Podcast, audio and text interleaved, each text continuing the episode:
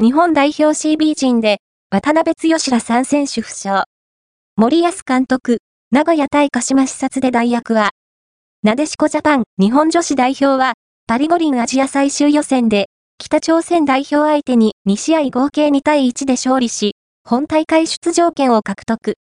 森保ジャパンも、今年3月に、北中米 W 杯アジア2次予選の北朝鮮戦を控えているが、センターバックの選手層で不安を抱えている模様。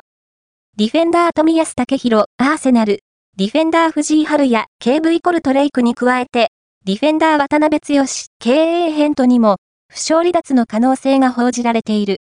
富安は、昨年12月2日のウルバーハンプトンワンダラーズ戦で左ふくらはぎを痛めて、戦線離脱も、わずか1ヶ月で復帰。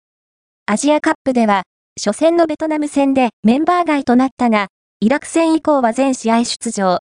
主に、ディフェンダー板倉光、ボルシア MG とのセンターバックコンビで森保ジャパンを支えていたが、同大会終了後は公式戦全試合でベンチ外。